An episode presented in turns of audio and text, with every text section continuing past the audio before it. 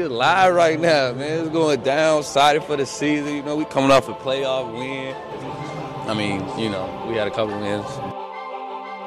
Winning game four, at least pride wise, made me feel good because you don't ever want to get swept. I'm indifferent to him whether or not he signs it. I'll be uh, hitting Milwaukee for the next five years. If you ask me, can the Bucks win Game Five? I put it at forty percent confidence. Yes to think that, that a season is championship or bust is is um, certainly not the way we've approached it. At this point, we don't know what's going to happen. You can get game six. You can steal it. Championship or bust. Winning game six and seven. Championship or bust. I don't think they're going to win the whole series, but there is no enjoyment with this team. Hello, and welcome to the Brew Hoop Podcast, episode 82.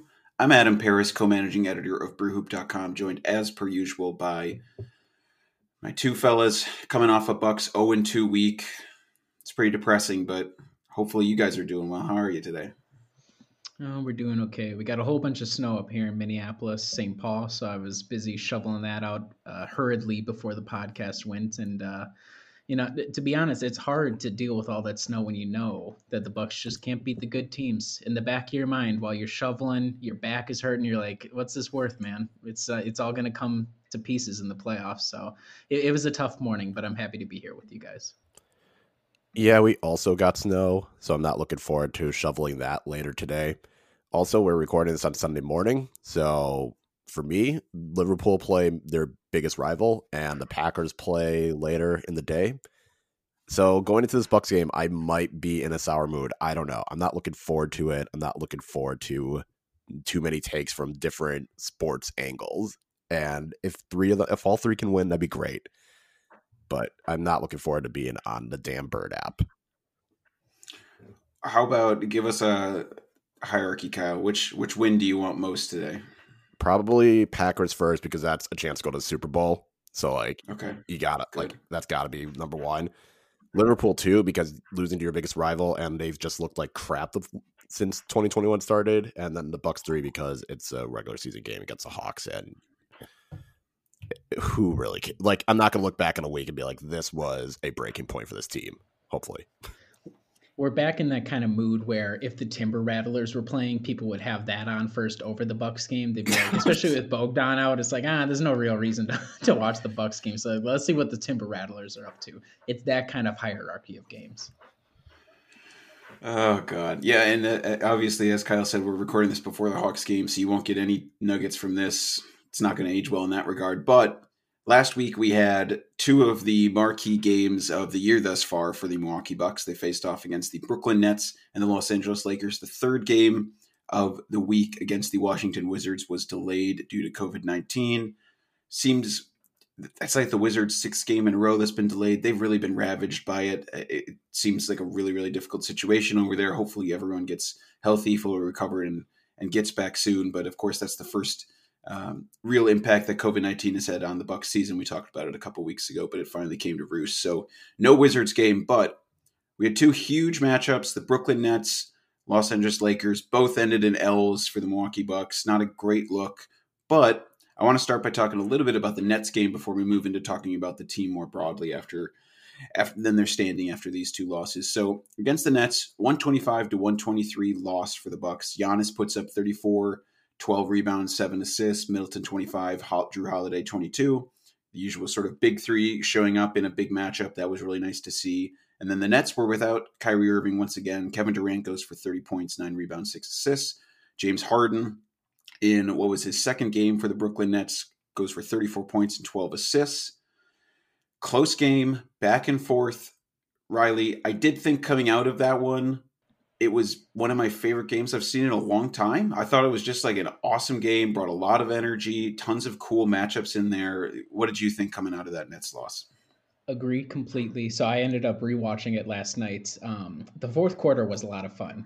Like even though the Bucks did not win, who who doesn't love like back and forth? Like oh, KD makes a bucket. Here comes Khris. He makes a three on the other end. Oh, James Harden he gets free. Here comes Giannis on the other. Like back and forth. It was very close. I think uh, unfortunately, the only play we still have apparently to close games is the Khris go to the corner and have three defenders tripped all over you to try and make it work. So a little disturbing. That's still Budenholzer's main play, but uh, no, I, I also thought it was entertaining. It's tough to know how much to. I mean, there's there is stuff to take like Jrue Holiday, he's going to be earning his dollars in the playoffs if we face the Nets, especially if Irving is available, because all night long, if Harden was out there, he was on Harden. If Harden went to the bench, he's like, all right, I guess I got to guard KD now. And I can only imagine that's going to be the same thing when Kyrie Irving is there as well. So he's going to be busy putting out fires. Uh, so salute to him. Um, and, and the other big thing was out of all the games this season, this was the one game where you could say we quote had the tightest uh, rotation. So I think only nine guys ended up playing. Uh, it, it kind of puts to a, uh, puts a lie to Budenholzer saying that oh you know the the rotation's kind of tightening up in Thanasis. He's just he's he's playing too well right now for us to not include him. So Thanasis did not get to play. Um, it was just DJ Augustin, Pat Connaughton Bobby Portis and Bryn Forbes off the bench along with the starters which I thought was pretty interesting and we can kind of discuss that too. But overall fun game. Don't know if you could say because the Nets are so early in their formation process and they're missing their lead guard, how much whatever we saw on Monday is going to bleed into any future games or even a playoff matchup. But um, first and foremost, entertaining. Like I said, the big three showed up, uh, and when they do, they can at least be competitive, which they were up until the very end.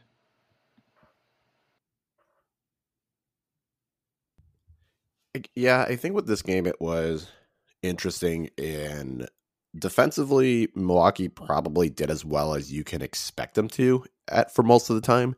You know, Kevin Durant, yes, he had scored, you know, 30 points, but it took 21 shots. James Harden had 34 points, but he took 25 shots. So overall, you would say if the Nets are going to shoot that inefficiently from their two guys, you you take it, especially someone like Kevin Durant who can score from anywhere on the court. It's just the Bucks bench, and I think it's kind of the same thing in the Lakers game that we'll talk about. But the bench really did not help Milwaukee starters, but at least Milwaukee's three starters, box wise, box score wise, were contributing. And yeah, I think it was a really fun game. I think this is the kind of game that you want to watch more of. If this was on Christmas, I think everyone like this would have been a fun Christmas Day game to watch. It, it was just a good game of basketball. And especially considering how the NBA is now, you don't really see much of that in terms of just you know kind of back, going back bucket for bucket. It was kind of frustrating seeing Milwaukee run the same play that they've had literally the existence of their franchise. It seems like with Khris Middleton going to the corner, it's like you you have to think of a different play. I, I don't know why Budenholzer keeps doing that. Like, there's no other wrinkle to it. It's kind of just a hope and pray. And I know there's some controversy on the time on the clock, and let's be real, even if they had gotten extra two, three seconds, they still would have ran the same damn play. So a lot to look into. I think it, you, the two things that kind of stand out to me is Giannis struggling. He was not at his best defensively, and he had a lot of missed free throws. This was the game that he went one for ten from the free throw line. And then the Bucks, like I said, the Bucks bench didn't help out, but neither did the Bucks three point shooting. I think they went like 11 38. So that's going to be you know, if you improve one of those two, whether it's Giannis in general or the three point shooting, Milwaukee wins. And I, I, think you can at least walk away from this feeling a little bit better about Milwaukee's odds against the Nets in a series, just because the Nets haven't looked that great since this game. You know, they lost twice to the Cavs. They did beat the Heat, but you know, it's definitely that is still a team that's trying to figure it out. And with Milwaukee, you would hope by the time they get to the playoffs, the starting five should be ready to go. And then it's just more of can this bench, which did get shorter, only nine guys, can they play better? Because you would expect Bobby Portis to play better. You'd expect DJ Augustin to be significantly better. He didn't score any points. I believe he missed all of his shot.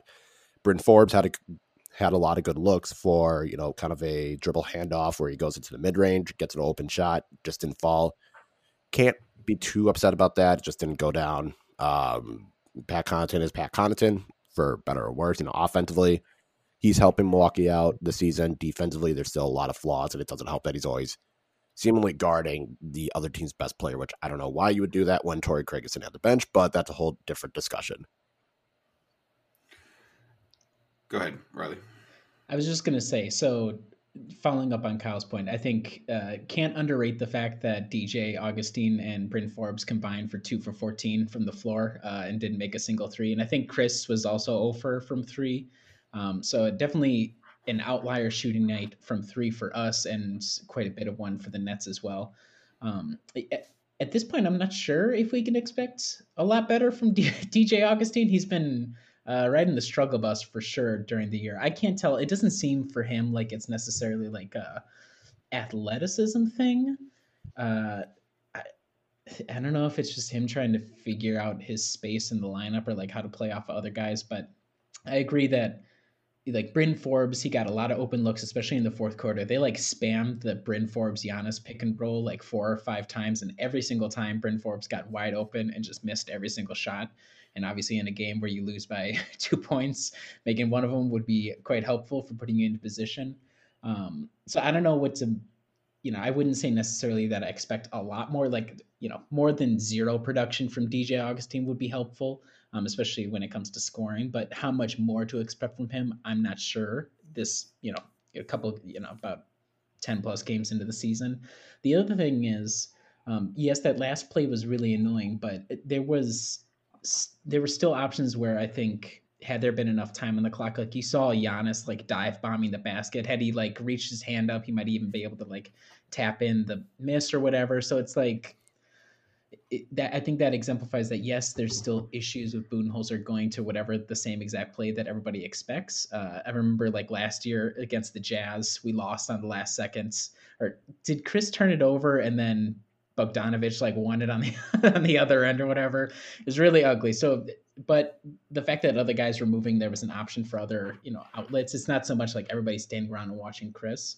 Um, it just seems like poor execution, which isn't the end of the world this early in the season. Um, so I don't know. I agree that the bench could have played better, but I'm not sure how much how much better to expect from that really.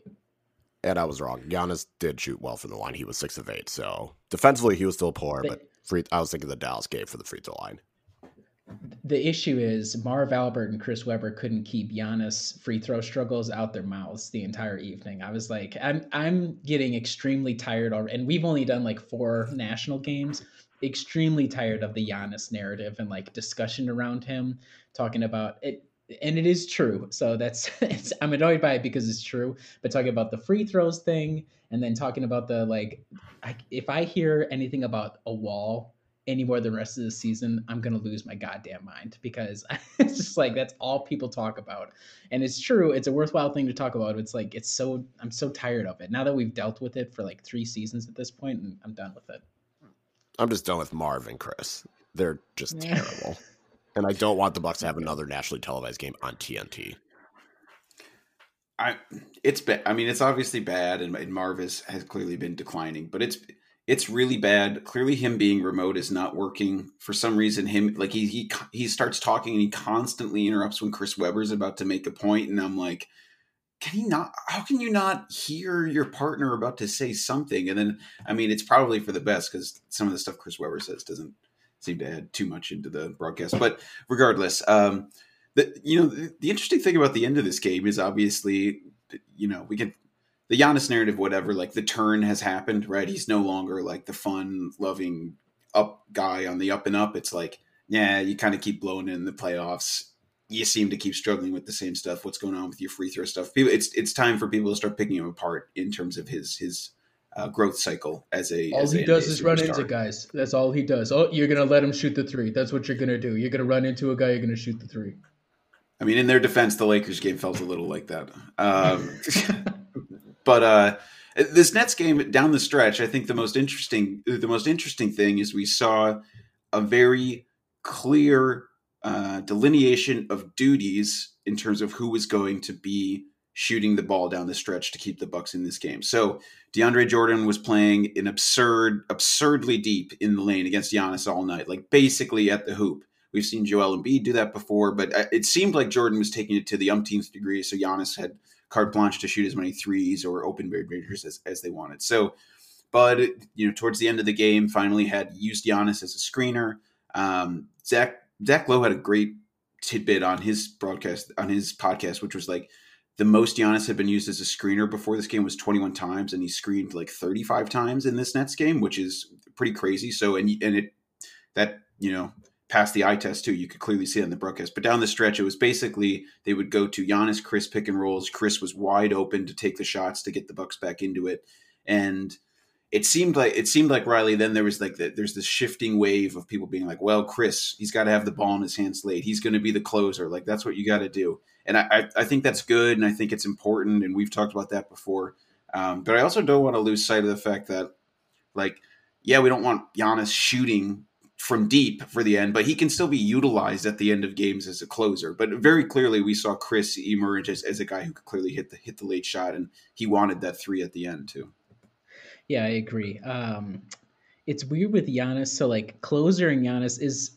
I'm trying to think. He made that one fadeaway jumper over the Knicks, which is hilarious because it was over the Knicks. But other than that, has he had like any other last second shots? I'm trying to think. I'm sure he has had responsibility in the past, but like for things that he's done. So I agree that like he's not going to be your traditional like give it to him and let him clear clear things out. Uh, something tells me that would be a disaster every time it happened. And I'm assuming the only reason he did it that one game was because Jason Kidd was coach. Uh, it was just like it's the Knicks, who cares? Um, otherwise, Khris is very adept and he's very comfortable in that role because that's been his role for like going on five or six seasons now like for much of the time when he when Jason Kidd was coach, he was the closer. Whether that be like the ball just ends up finding him or is by design, he's the last guy that takes the shot. Um, and I think the imperative is even greater this season where he's reached such a high level and he's playing at such a high level. Um, the issue is, I think he works better, and it, it probably works better with Giannis as well, where you don't have just three point, you know, three seconds to try and get him the ball and turn around and get the jumper up because people can key in on him, you know exactly what's happening. Like you said, the key is going to be do you have enough time to at least use Giannis as a gravity threat? Um, you know, use Jrue off the ball if you need to, something along those lines, where the ball will ultimately end up in Khris's hands, but you have to try and throw the defense off by either getting it to Giannis to start or moving Giannis around or something. And so, yes, it's annoying that that's our only play with three seconds left. Um, I wish we would scheme up something a little bit different, but I like to imagine that if we had more time, um, and the ability to actually run some sort of play uh, involving Giannis. I agree that he can be a closer without the ball in his hands because you want Khris to have the ball and you want Khris to get as wide open as he can. And who's going to help him do that? Probably Giannis setting a screen or, you know, either diving the rim or something along those lines. So I, I agree that there's a lot of possibility there. It's just a matter of can we design the plays and do we have enough time to utilize them? Yeah, they could definitely design plays, and I think Giannis, kind of like what you're saying, Riley, he can be effective as a screener. He can be effective, you know, kind of on the opposite wing where maybe he, you set a screen up for him and he can just dive to the hoop. It, there's a lot that you can use Giannis for in the quote unquote closer type role. And the thing is, just be like he doesn't need to take the final shot. It would probably be poor coaching on Bud's part if he was forcing Giannis. If you need a three pointer, it'd be poor to have Giannis be the one taken at three. You would probably want Jrue Holiday or Khris Middleton, or I don't know who else would be, and maybe even Brook Lopez. Like you, there's just a lot of other players that you would go to instead of Giannis. And the same thing kind of falls in line in terms of Giannis having the ball in his hands. If that happens, you know what's going to happen. He's either going, he's going to go straight to the hoop. So why would you make it that obvious for everyone else? At least use him as a screener, he can dive to the hoop. He could still pop and then make another pass. If you have him completely off the ball and kind of do a flare action, like you can you can have him do other things and still be effective as a closer. And I think what Giannis is really best at is if he's close to the rim, then sure, give him the ball, let him work in the post, and then he can possibly get that bucket that you need. But it all depends on time. And yes, I would like Budenholzer to at least come up with a different play, or at least don't run the same thing over and over and over where everyone knows Khris is going to go to the corner. Even if you give Khris the ball and let him take the shot, that's fine. But don't have him go straight into the corner where he doesn't really have anywhere to navigate. Like have him, you know, like I said, just do more to get him open or let Jrue Holiday take the final shot as well, because both I would say are very capable of doing so. Yeah, I would agree. Let, let's let's move on and segue before we do. You know, we can bring back Jrue Holiday for sure into this conversation. He deserves a larger part of it. But let, let's do it in the context of what he did for both of these games. So when you're looking at the Lakers game, Bucks lose 113-106. Uh, for me personally, I thought it was a cons- really not enjoyable game coming off the Brooklyn Nets game. Didn't seem like either team had any sort of rhythm to them, and the Lakers looked like they controlled the game, but didn't seem super. I don't know. They didn't seem super enthused or into it. In, in my opinion, I mean that's really, you know, that's just personal. But I thought I thought the game really paled in comparison to that Nets game. I think that was that was just the high point of the season for me. Giannis has 25 points, 12 rebounds. The obvious uh, big stat that everyone's going to point to is nine turnovers for him. Really rough night.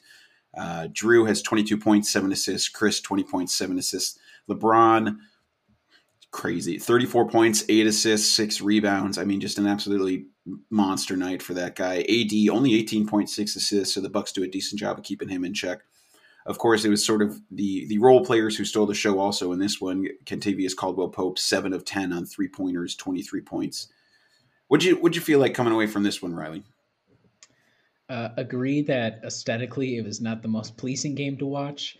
I don't know. It it's tough because both of these games you could point to and say they were outlier shooting nights for the other team, uh, especially like LeBron going six to ten from three and Kentavious Caldwell Pope going seven to ten from three. Like LeBron is like an okay three point shooter, but generally speaking, you're going to be okay if he's taking threes. And like KCP, that was just a lot of like driving kicks out to him.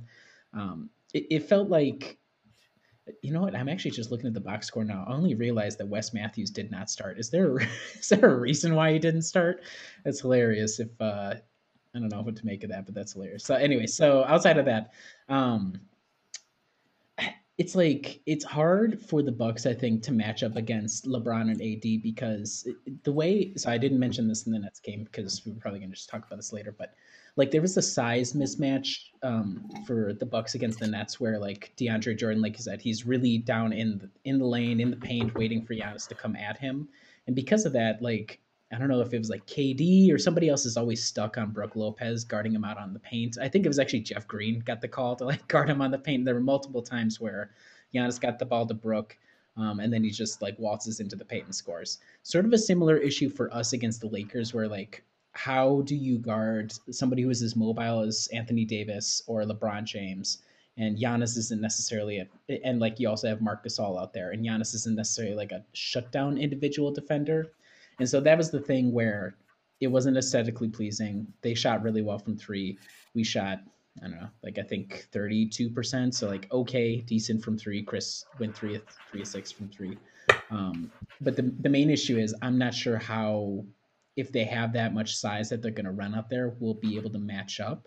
And so every possession, especially late in the game, was like, let's just switch Pat Connaughton onto onto you know Montrezl Harrell, or let's you know Pat Connaughton stuck out with LeBron James out on the you know perimeter, or Brook Lopez does. And so my main issue was not too concerned about the score, but how we're going to defend them. And I didn't see much in this game that was like, oh, we have a plan.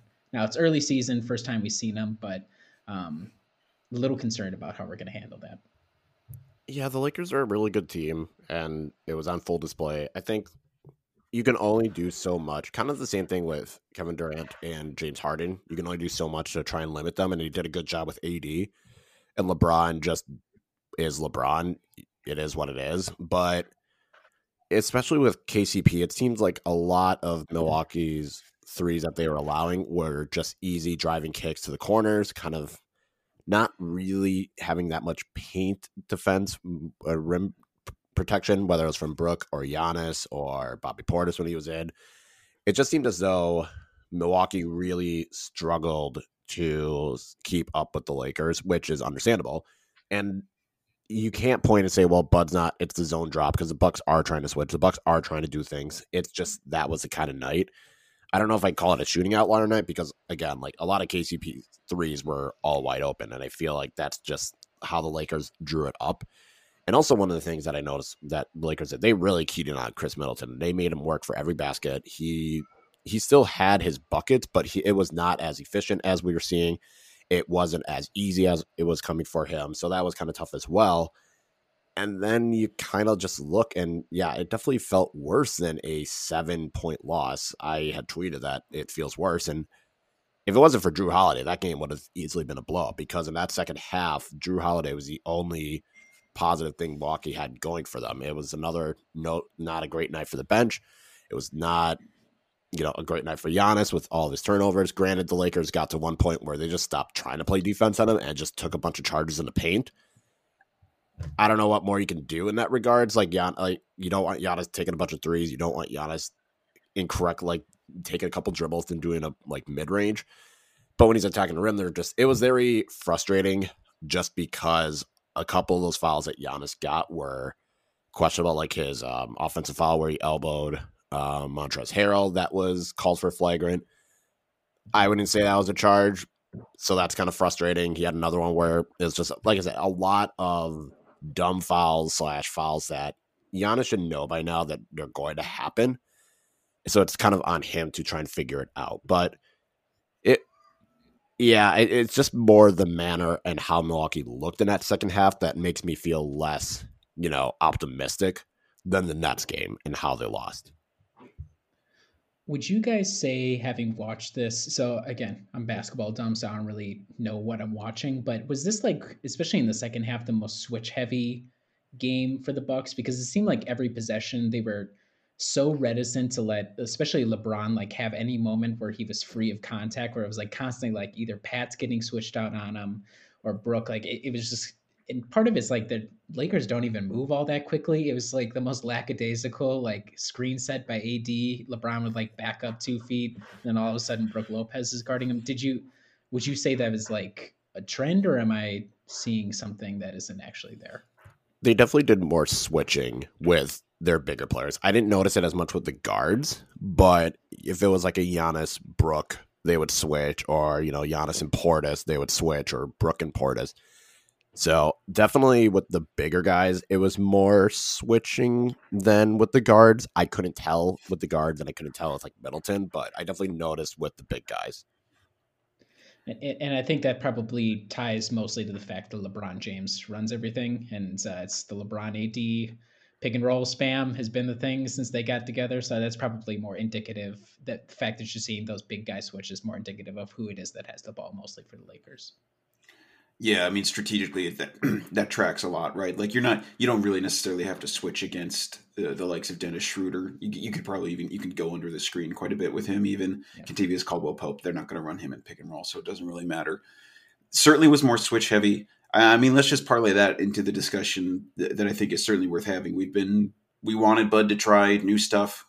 We wanted him to see you know experiment with switching defenses still I just don't understand. It still baffles me to no end how they were able to incorporate switching all of a sudden into the Boston series two years ago, and then all of a sudden, like last year, they just suck at it with basically the same team. Like that, that I I will never quite understand why they sucked so much last year at it. Um, but regardless, there's clearly switching this year. They're trying new stuff offensively. They're doing they're using Giannis as a screener. Who knows if that's his actualized role or not? Jrue is they're very clearly trying to work Jrue into more of a, a playmaking, ball handling role. I think he showed a lot of that in the Lakers game. Showed a lot of ability to create stuff off the dribble, get some buckets when the when the bucket when the Bucks really needed them. Defensively, you know, the switching is what people wanted. It's not always going to look pretty. It's probably going to take a while to get instituted. I mean, you know, at this point, Kyle, it's it's kind of like it's tough because we have to take our lumps we're going to see some probably difficult stuff, but it does feel like at the very least we need to kind of it, at least acknowledge that he's trying some new stuff, and we have to hope that it gels by the end of the season. Yeah, Bud has made adjustments. Bud has tried changing things. The only thing we can probably critique Bud on at this point of the year is his minute allocation, which is not great to say the least, but that's probably his only flaw. Like, yes, he is trying to tinker things on offense. Yes, he is trying to tinker things on defense. That's literally all we are asking for out of this regular season from him is can you at least show the ability to try new things, even if they don't work? Are you at least willing to try? Are you at least willing to show that maybe we can't just do the same thing over and over? You can't just run your base your base five out system You can't just stick with your zone drop scheme. If you're going to continue running that, that's going to make us all concerned come playoff time. So at the least, Bud is doing that, and I can't be too upset with him on that end. Like I said, who he's giving minutes to off the bench, that's probably the only gripe I really have with him this season because, and maybe you can try and challenge dumb Giannis fouls more, but you know, out of the things that we were saying, like I said, we mentioned in the beginning of the season, Bud has to try new things. He has to at least show it, and he has. And they're not working perfectly, but it's going to take time. Like you can't just expect them to automatically have it work in one game. But they are trying, and I can appreciate that.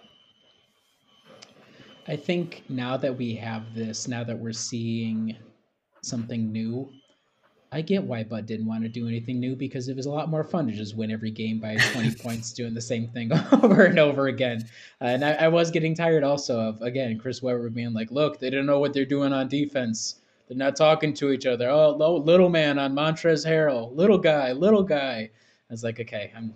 Let's go back to let's do the drop zone, please. I'm, I'm tired of listening to this. Um, I agree with Kyle that it's good to see something new, and I think we're probably seeing it more so on the defensive ends um, because assuming Budenholzer still is doing his like, oh, you guys just kind of figure it out mostly on offense. Um, the changes on offense seem to be more so like just because Jrue is a different kind of player from Eric, and also it seems like Giannis is being much more deliberate about trying to, like you guys said, play off ball, screen. Um, he seems a lot more committed to passing out to somebody on the perimeter, even if it's not like you know the best, most wide open guy, or like he draws the defense totally in on himself and then passes. He seems a lot more committed to that, and so on that end that's just kind of a work in progress as guys get used to whatever their role is and especially how to play with jrue Um, and I agree on defense, not the end of the world that it looks bad, um, especially early days and we didn't have a training camp to work on it or anything. I do worry a little bit about whether or not we have the personnel necessarily to run like a really good switch. But it, again, it the main thing is my issue is I saw it mostly working or happening against the Lakers with the big guys, and those aren't necessarily the guys that you necessarily want, to switch with. So um, I'm willing to obviously keep it, you know, give it a lot more time. Um, like you said, maybe if Torrey Craig ever gets out of the garbage time lineups, maybe he'll be somebody who you could try and do something a little different with. Um, but yeah, I, I, think it's good overall. It, it, I don't think I'm necessarily like wow to the point of like, well, you know, Budenholzer, he worked it out. We might be, this is this is the guy for sure from here on out, just because it took three seasons to get to this point. Um, but I'd take something over nothing, I guess. So one of the one of the interesting things about the the switching is it has to be. I mean, I I think it would be incredibly difficult. He's got half, basically half a new roster out there, new lead ball handler. He's trying to institute the zone drop schemes, which are, you know, 80% of what they're really doing out there. It did form the basis of, you know, one of the league's best defenses they've ever seen. So I'm not, I'm not going to be like, definitely abandon that. That just sucks. Um, but the situational switching is clearly something that I think the the hard part for me is it's it's so often going to rely upon the ability of their core defenders. So it's it's going to be Jrue Holiday and Giannis potentially switching, Jrue and Khris switching, Giannis and Khris switching, Brook and someone switching, Jrue and Dante switching.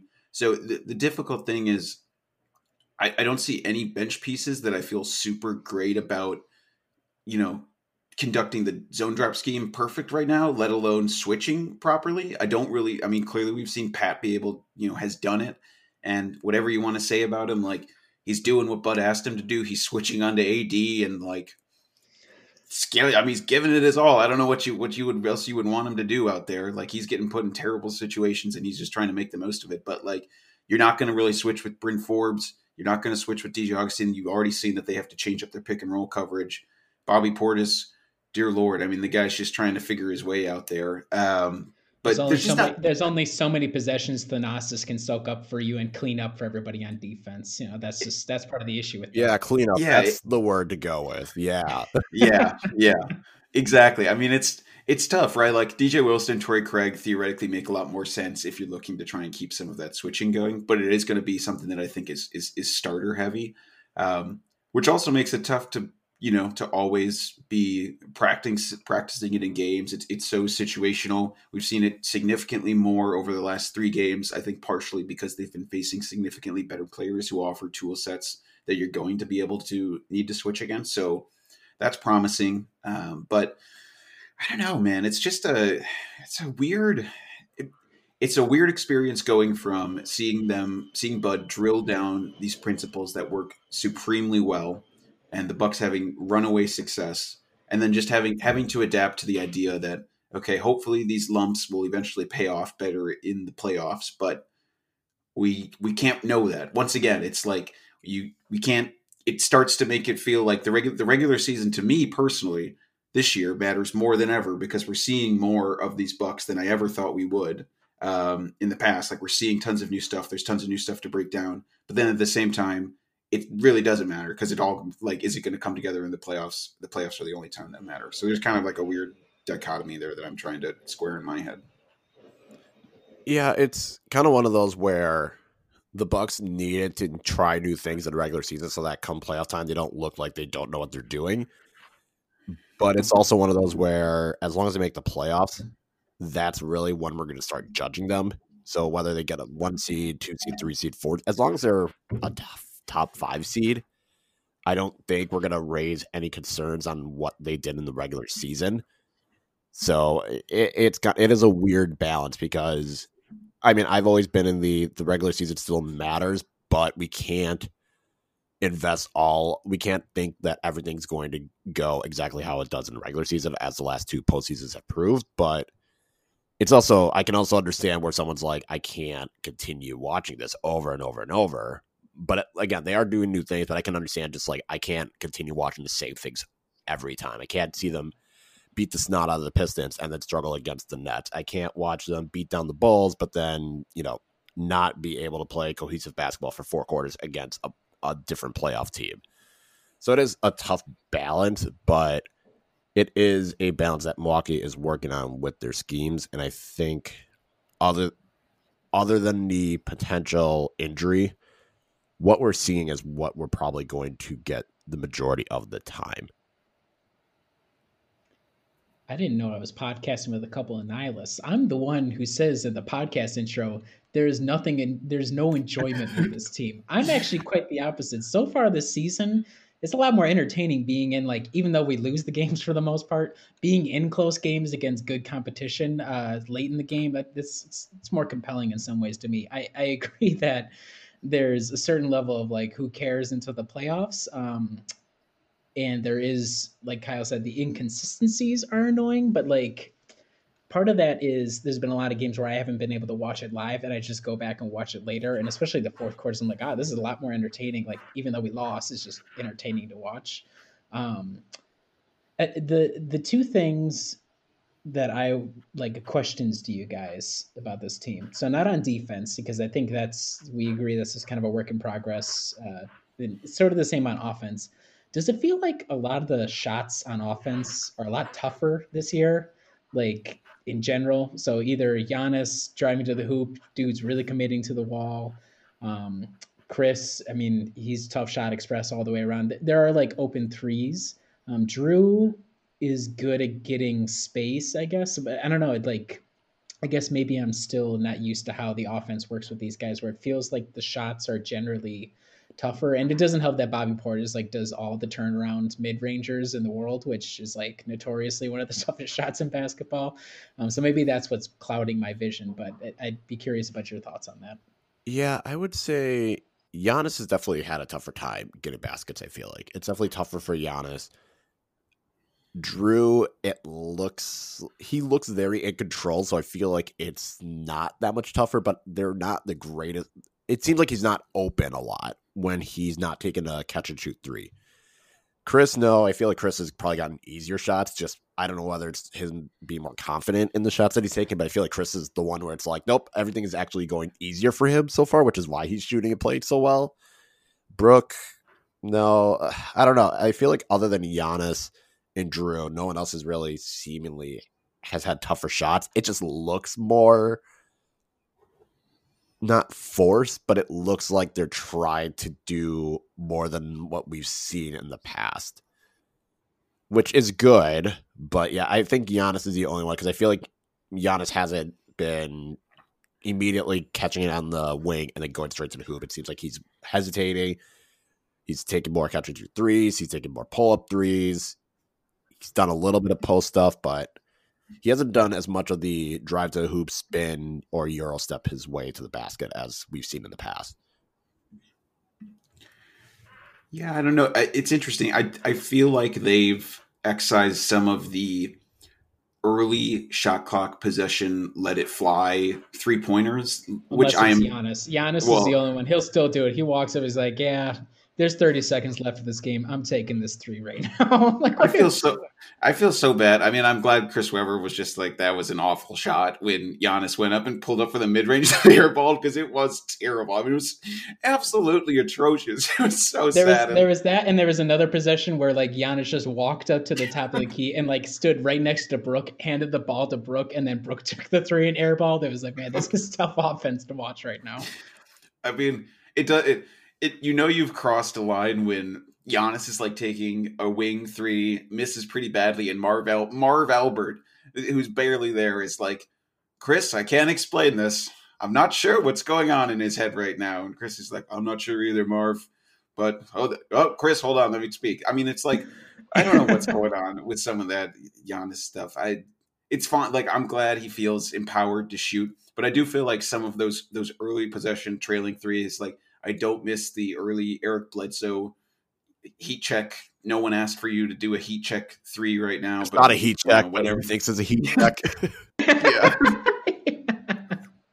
I certainly don't miss that. It does feel like, um, I mean, I'm not sure how I haven't looked at their distribution of shots, but it does feel like the the the player in the dunkers spot now makes the offense feel um, a little tighter like the you know when there's the five out it feels like there's always the defenders kind of spread out and, and, but it feels like it's it's made it a little tighter which i have actually appreciated when it leads i feel like they've been able to when they get it when they get the ball moving some of the more beautiful uh, passing sequences more so than i think we've seen in years past where Giannis might drive and then like he kicks it out and the most you would get is like one pass where like Brook pump fakes and it's like oh pass to one guy in the quarter how beautiful was that? But it was really just like a, a basic thing. I think they've had a lot more um, interesting sequences of guys cutting along the baseline and then kick out to the corner do a couple extra passes. Um, i do to your point though think that they are they feel like they have sometimes fallen into hero ball a little bit more this year. I, i'm i'm kind of okay with that occasionally because khris we've seen that he can do it.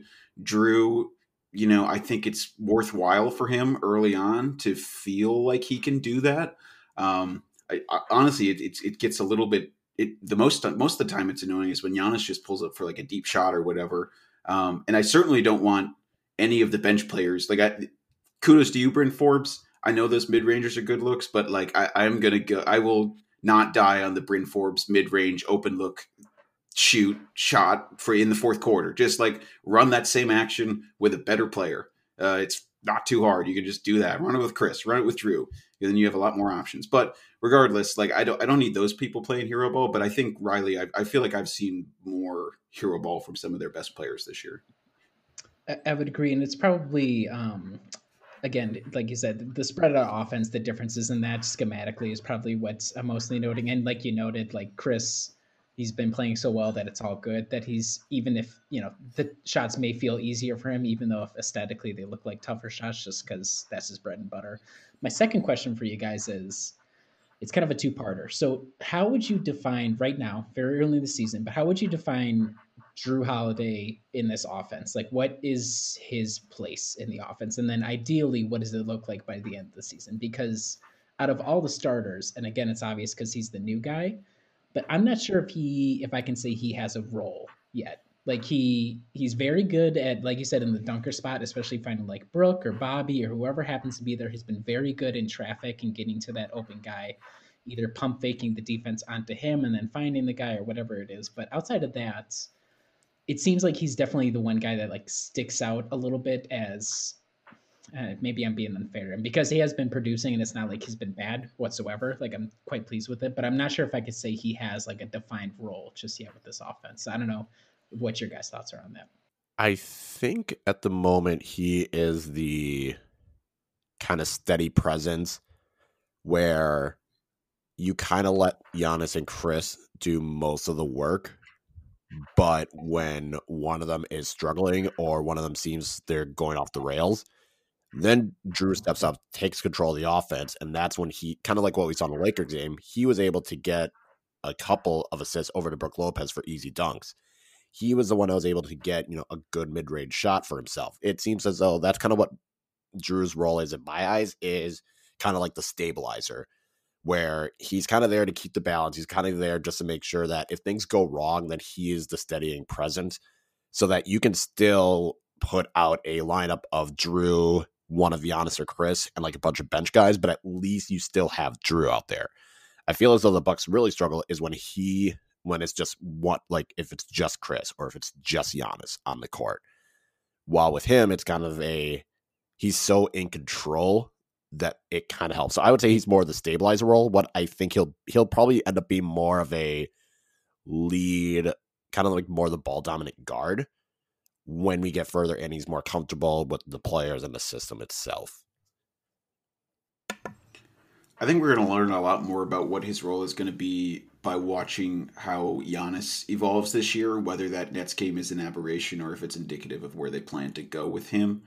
Obviously, he's going to have the ball in his hands a lot, but uh, if he's going to be working more off ball, we didn't. I haven't seen him do a lot of that stuff with Jrue uh, super often, but I, I think in the end, if that's what Bud wants to lean towards, then I could see Jrue moving into that moving into that role. I, am in agreement with Kyle that he is kind of a stabilizer. I like him out there as a secondary ball uh, secondary ball handler, which is what he's comfortable with. He feels a lot more like a pure point to me than Eric Bledsoe ever did. I, I think he's got a much better vision. No, no, offense to Eric. I mean, like I, I, I always really liked Eric, um, but he, he feels like he has a lot more command of the offense when he needs to, those driving lanes are open and he's able to get in and, and use his craftiness to to score at the hoop.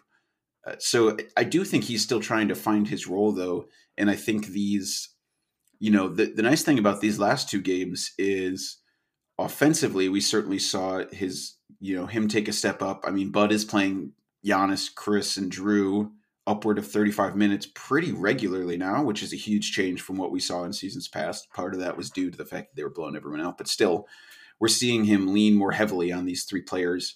And so I think Jrue as a little bit more of a pure point who can also offer some scoring inside, uh, seems like where he's going to end up when the season ends. Know, again, I think I have to unlearn things from the past seasons more than the team does because I'm so used to like Eric Bledsoe's imprint on the offense was everywhere because he had the ball a lot, and it was like we know the two types of shots he's going to do. It's either going to be drive to the rim, or like we said, the heat check when nobody asked for the heat check three. Those are kind of like his two his two roles, and so I, I think it's probably actually good that Jrue isn't necessarily like dominating a role just yet, or like really having an outsized influence of this is how we're going to play stylistically because these are my strengths. Um, I think he's still playing to his strengths, but more so you know, part of it is maybe deferring a little bit, like you guys said. I, I think your point, Adam, about him one not preferring to be the lead point guard.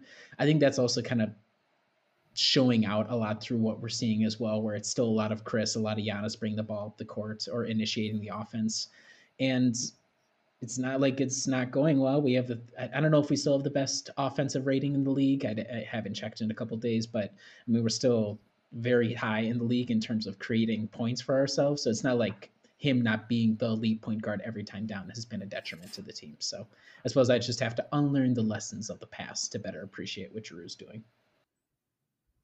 We should also recognize his. We saw first and foremost his defensive capabilities on full display. I mean, this last week, the guarding Harden got the first assignment against Harden, guarded him a little bit differently than Eric Bledsoe did. Uh, you know, pretty similar idea that Bud seemed to employ where he wanted to force Harden to do his right. You could see that a lot of times. They did a couple switches with like Jrue, um, Jrue and Dante. Dante got some stuff against Harden. Didn't look super great in those instances, but uh, so Jrue had Harden. Jrue would occasionally have Durant as well, and then he also got the the LeBron assignment, which um, was impressive. So I mean, that's what that's what we were. Uh, he basically came as advertised, right, Kyle? Defensively.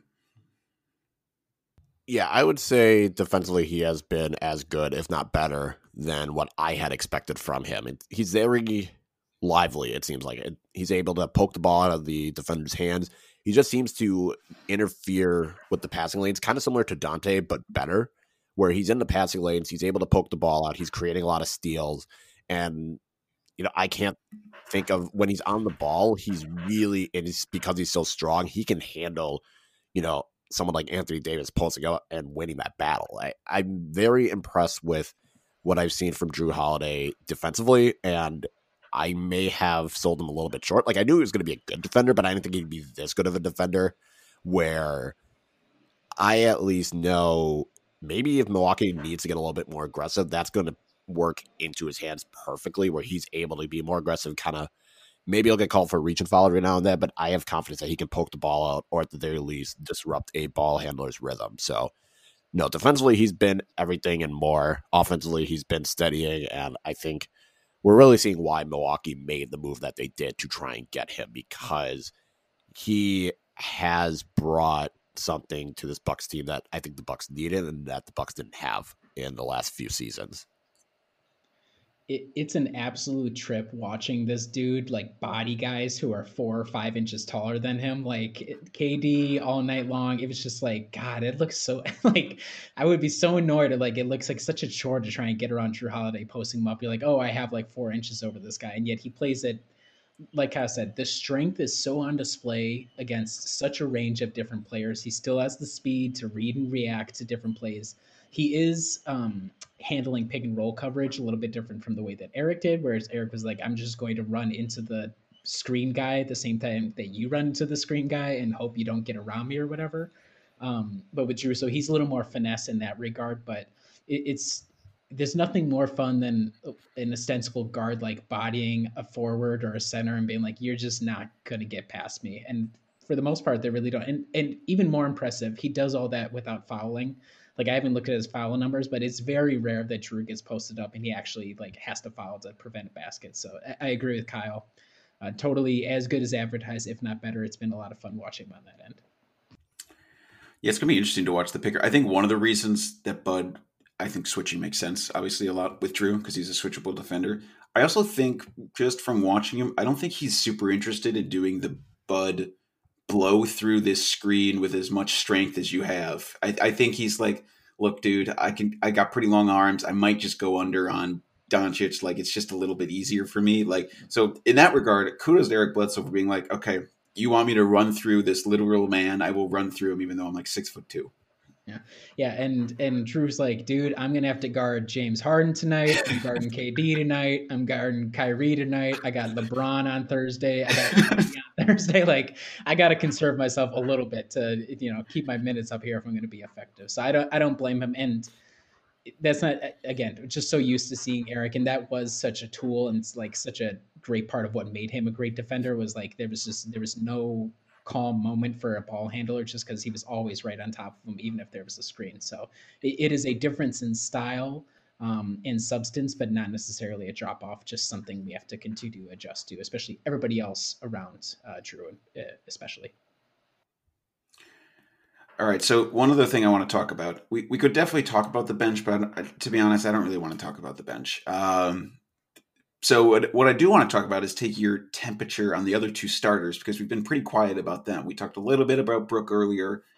I think he had an okay week. It felt like there was some, it, it, you know, potentially some animosity towards him on, on Bucks Twitter this past week. I thought he, I don't know, I think he's played pretty well. But him and also Dante, who has definitely come back to earth, shown some limitations in these larger games.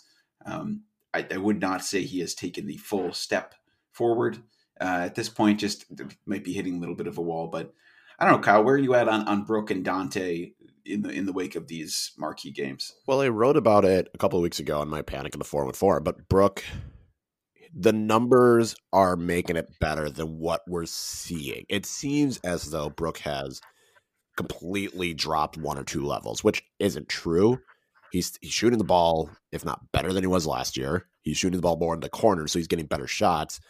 It's just that his rim protection hasn't been as good as it was last year, which is fair because last year he was doing it at such an elite level that you could have considered him for an all defensive team. He's it's he's increased his fouling. I don't think he's as bad as Bucks Twitter is making it seem like he is. I am not calling for him to be traded immediately. If you can get a good deal for him, sure, trade him. But he's not that bad. He's not start Bobby Portis ahead of him. He's not playing that bad either. So I think he's not playing as well. He's still playing well enough in my eyes where you can justify him being the starter. He's it's just he's a little bit he's just struggling a bit, but still playing at a good based on all the numbers that you see on Cleaning the Glass and NBA.com and Basketball Reference. Dante, on the other hand, I think Dante's fine. He was not going to continue shooting as well as he did at the beginning of the season. That would have been unrealistic. He's still defensively gambling. I think he's just gambling more on defense, which is now biting him in the ass. While early in the season he was getting those steals, he was creating those turnovers. Now he's kind of missing, and that and that ends up him getting burned a bit on defense. Offensively, he's not shooting as well. He was shooting like 50, 60% at the beginning of the season. Now he's probably shooting mid 30s. I think that's more what we expected out of him. And I think with Giannis, Khris, and Jrue taking more of the load offensively, they haven't had as much chances as they did maybe earlier in the season when Jrue was still trying to find his footing. But the other two guys, they knew the system, they knew how to play with them. So I'm not, I would say Dante's taken a half step forward I think if we had to compare him to how Wes Matthews is doing right now, I think Dante's winning that battle. But he need he needs to be better, and Brook can be better. So I'm not as harsh on them as some other people are, I guess. You know, the thing about Dante is, if you think about it, right? So he lost his rookie season to the fact that his foot almost fell off. Okay sophomore year, which is really almost his rookie season, it ends early because of COVID, and then you have the bottle. So in a way, this is like his real rookie season, and it so it makes sense that he's running into a rookie ball. You just got drafted. Uh, you're out there in the starting lineup. You thought you almost got traded, so everything makes sense. I get where Dante's coming from. Uh, I, I, agree with Kyle that like he. Uh, trying I'm not too worried about like the defense thing because even against the Nets when he didn't look great when he was guarding Harden, but he was still able to force a couple steals here and there. It's not like he's a total net negative by any stretch. I think it's more so.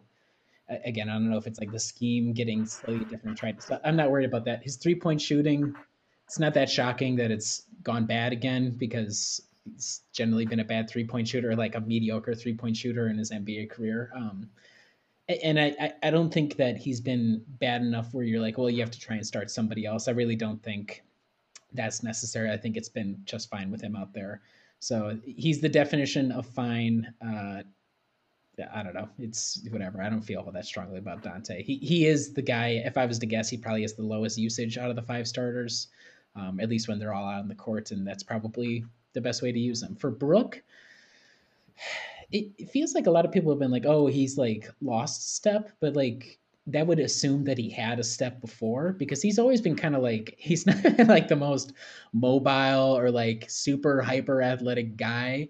So I'm not sure if it, and it is true that when you're that size, even just like quote losing a step is catastrophic. Uh, but he's not again asked to do a lot of movement. They just kind of like sit him under the basket, which is fine. So I, am not, you know, I, I, maybe the reaction times aren't necessarily there, but I would agree that it, it doesn't I don't, I don't even notice it, it looks all that bad, but I didn't notice in the past that he was like, you know, oh my God, it, like the numbers have always looked good. So I guess it just kind of looks like more the same from him. Um, more so, I think it's good that he's shooting better from three because he had a really, you know, tough stretch, especially last year for a lot of the year. Um, and, and I think it's also been promising that there have been times where he's either either in that dunker spot, like you were saying, Adam, um, he's like kicking, getting kicked out, recognizing a mismatch because the other team doesn't have enough size to guard him, and he just kind of waltz to the paint. There've been some post ups, so I think they're both.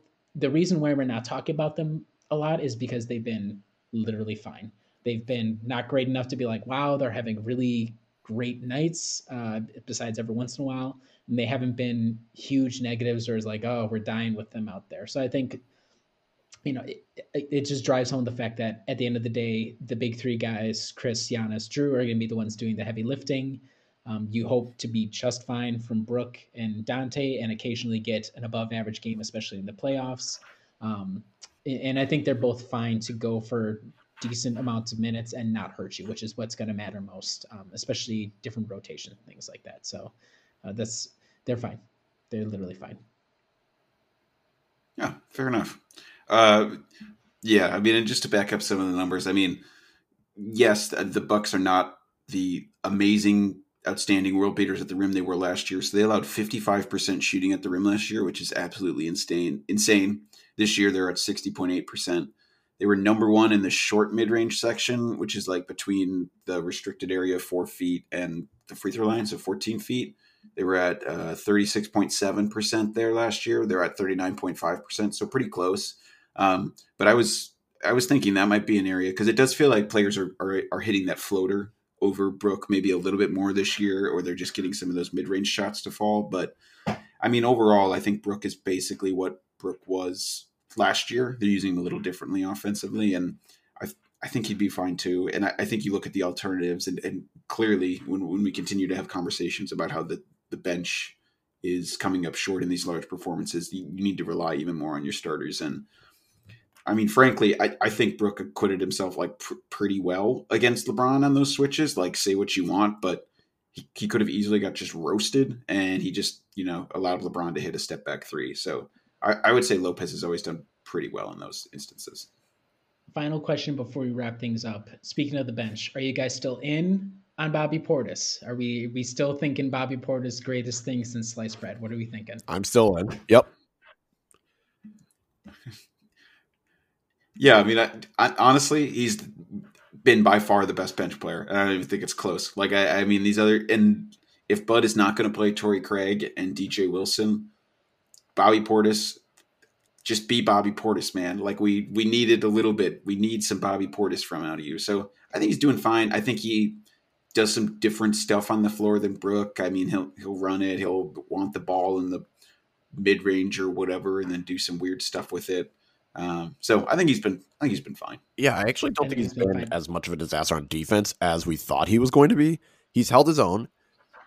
He still struggles on defense. Don't get me wrong, but he has been, I would say, below average. While before I thought he was a bad defender, now he's just a below average defender, which is good because if there's if he's not going to be above average on defense, and he's got to start scoring. So, and he's still scoring efficiently, still getting the baskets that he needs, runs to the rim hard.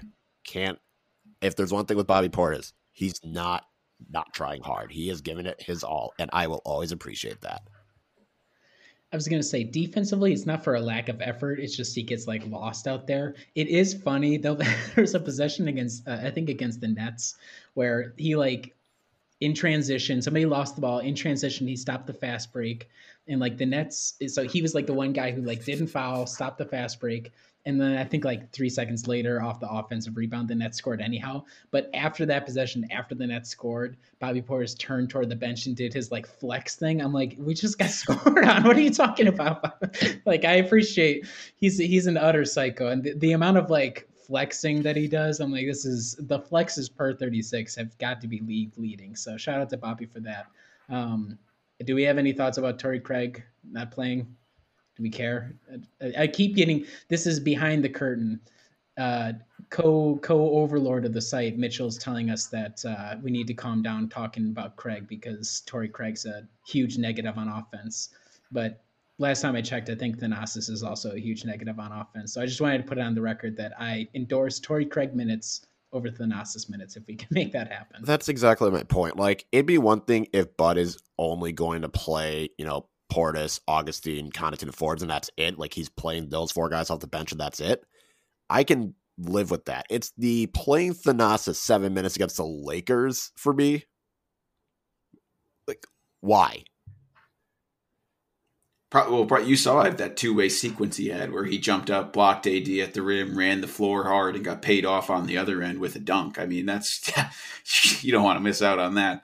I, I, honestly, I, I don't really to be I, I can't quibble with the rotation. I think Bud is putting for the most part the best players out there. Seven minutes from Thanasis, it's stupid, it's dumb. I don't really think seven minutes from Torrey Craig is going to fix anything. Um, he, he's going to be treated the exact same way as Thanasis. Maybe he won't do as much crazy jumping around on the other end. Um, but I, I mean, who knows? It, it, it's very possible. We, we've seen Bud bury people before. We've seen him all of a sudden bring people out of the out of the cellar. One in Torrey Craig's probably like one injury away from getting minutes, and then all of a sudden he's in the rotation or whatever for a while until someone else comes back. We saw this happen with when Tony Snell got hurt he, for that playoff run. He basically just lost his spot.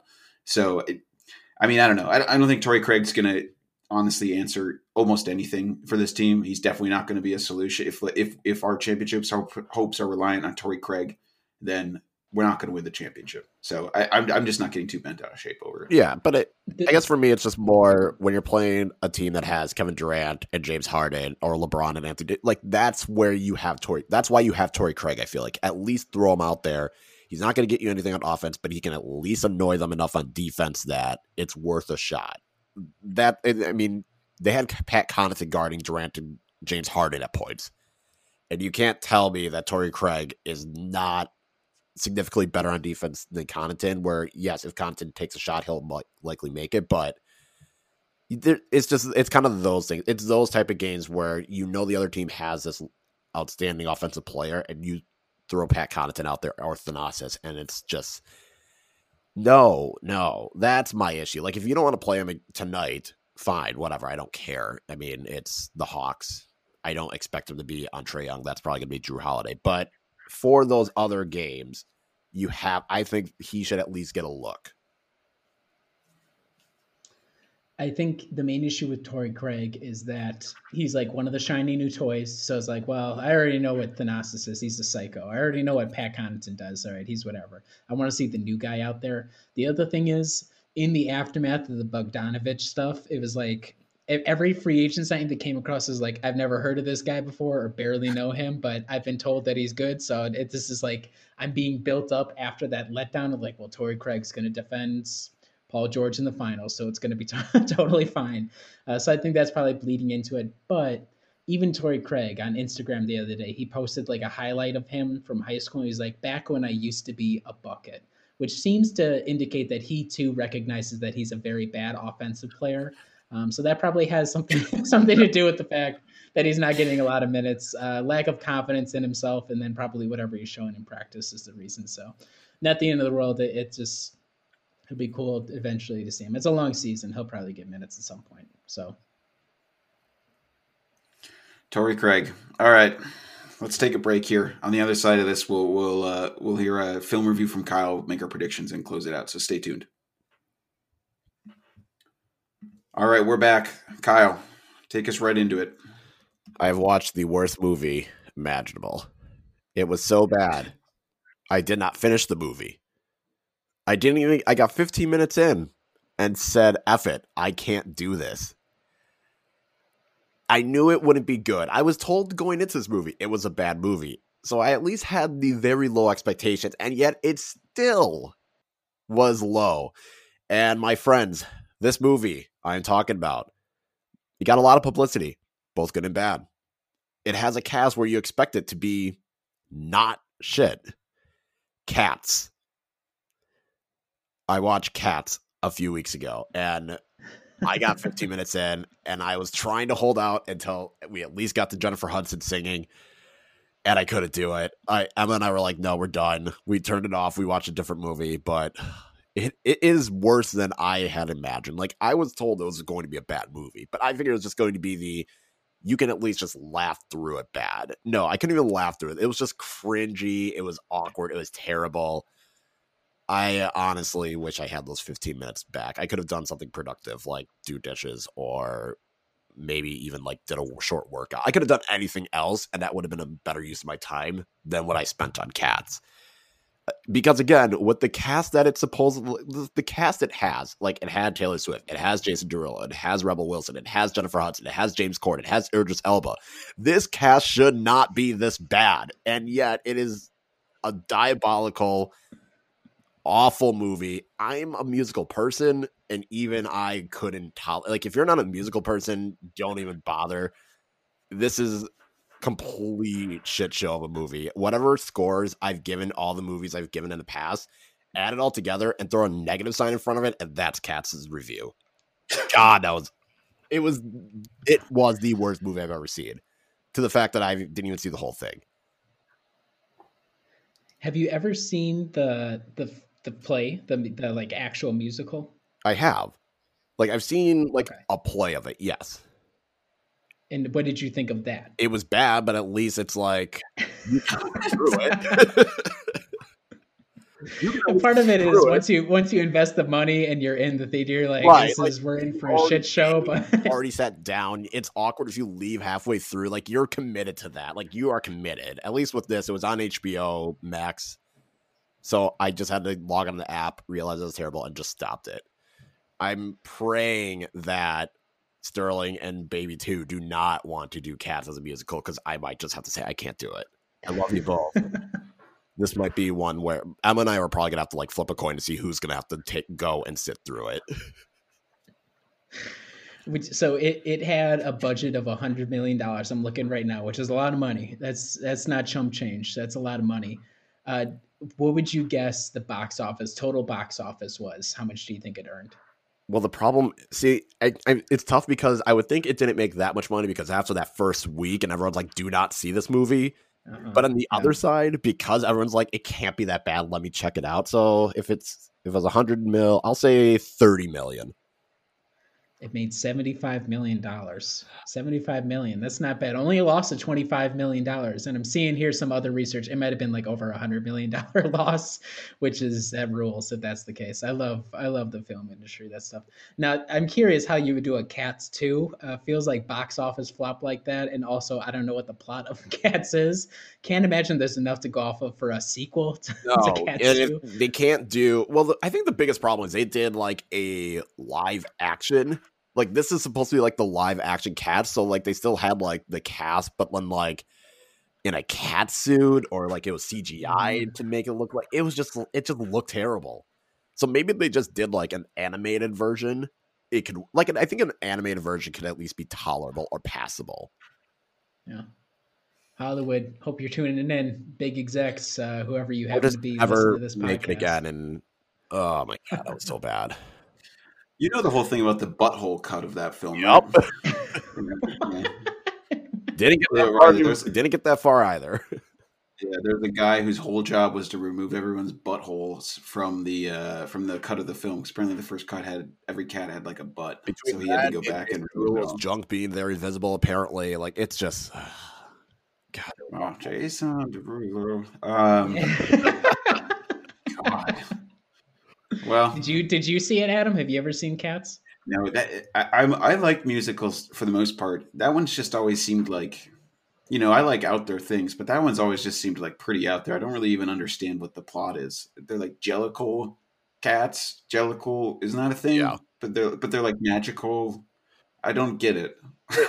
I will say, if you had to introduce someone to a musical, you should not show them Cats. Like that is like Cats gives musicals a bad rep. okay. Just have them watch The Greatest Showman instead. Which Watch the Aristocats. Or watch the Aristocats. If you want a Cats film, a film about cats with music, watch the Aristocats. It's a classic. or Lion King. All right, well there it is. Don't see cats. All right, let's let's make our predictions. So the Bucks have three games coming up between now and our next podcast, all on the road. First one is at the Tampa Bay Raptors on January 27th, January 29th at the New Orleans Pelicans, and then the 30th at the Charlotte Hornets. Riley, how are you feeling about this next week? I think they're gonna go.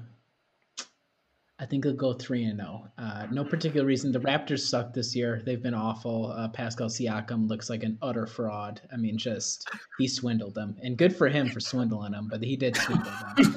Um, the Pelicans, uh, they've actually been pretty good this season, right? I, I haven't really been paying much attention, but uh, Eric Bledsoe revenge game. I'm gonna go with the opposite. It's gonna be Jrue Holiday revenge game, and then uh, Hornets.